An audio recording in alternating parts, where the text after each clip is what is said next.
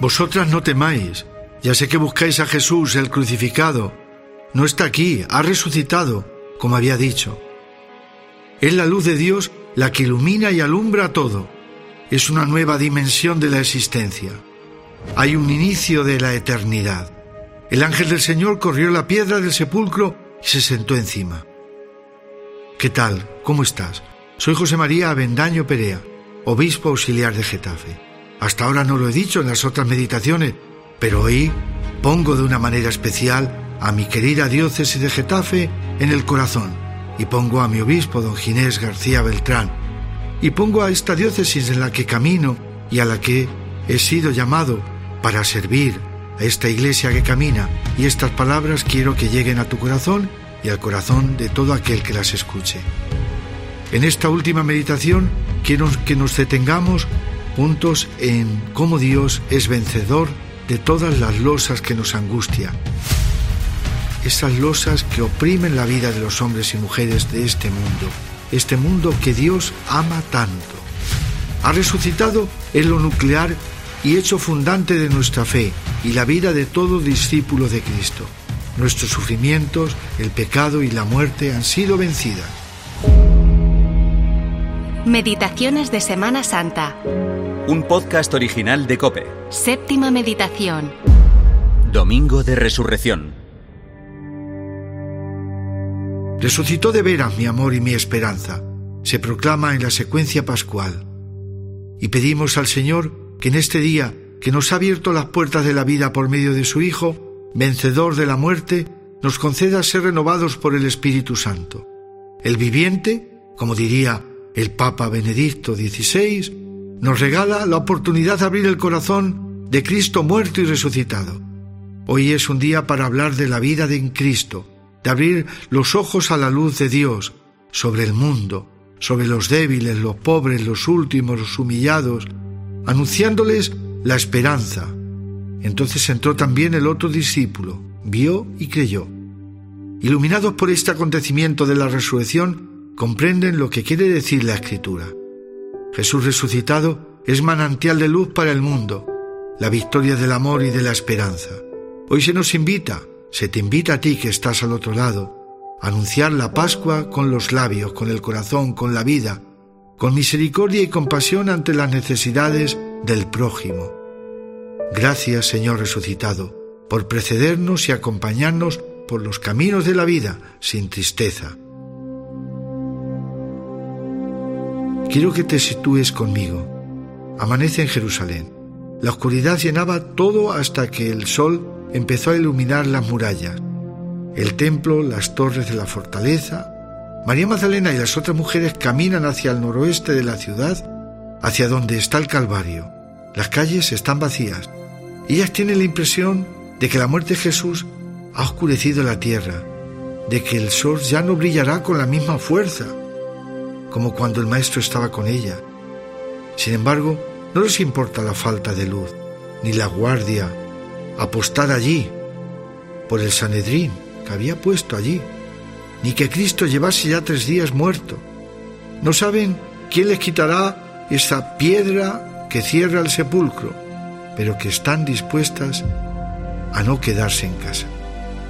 Vuelven a pasar por los lugares por los que caminó Jesús.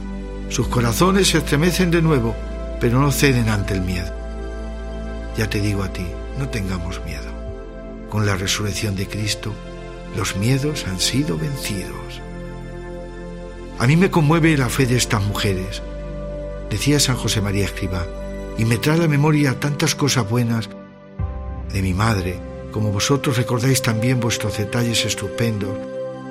Aquellas mujeres sabían de los soldados, sabían que el sepulcro estaba completamente cerrado, pero gastan su dinero y al punto de la mañana al amanecer van a ungir el cuerpo del Señor. Qué valientes estas mujeres. Cuando llegaron al sepulcro repararon en que la piedra estaba quitada, movida, apartada, aunque era muy grande. Y esto pasa siempre. Cuando nos decidimos a hacer lo que tenemos que hacer, las dificultades se superan con más facilidad.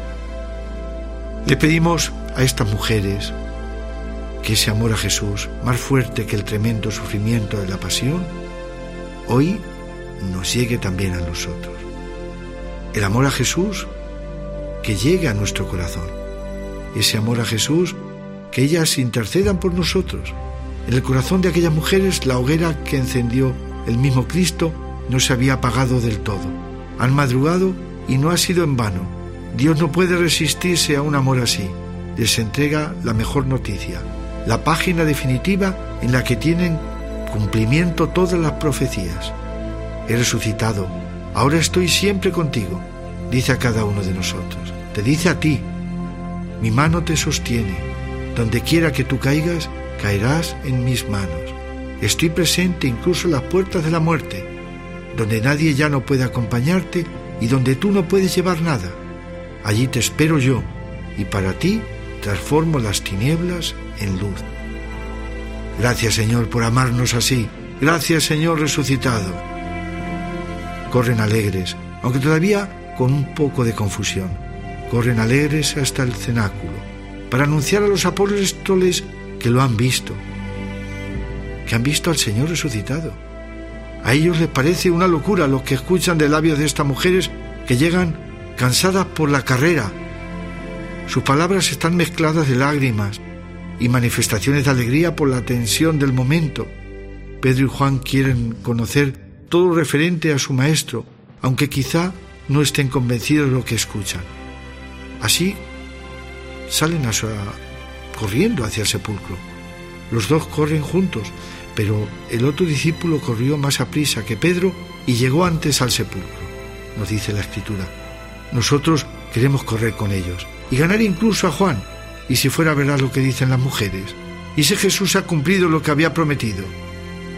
Al cruzar las calles, mientras el día se abre, va creciendo la esperanza en los corazones de estos apóstoles.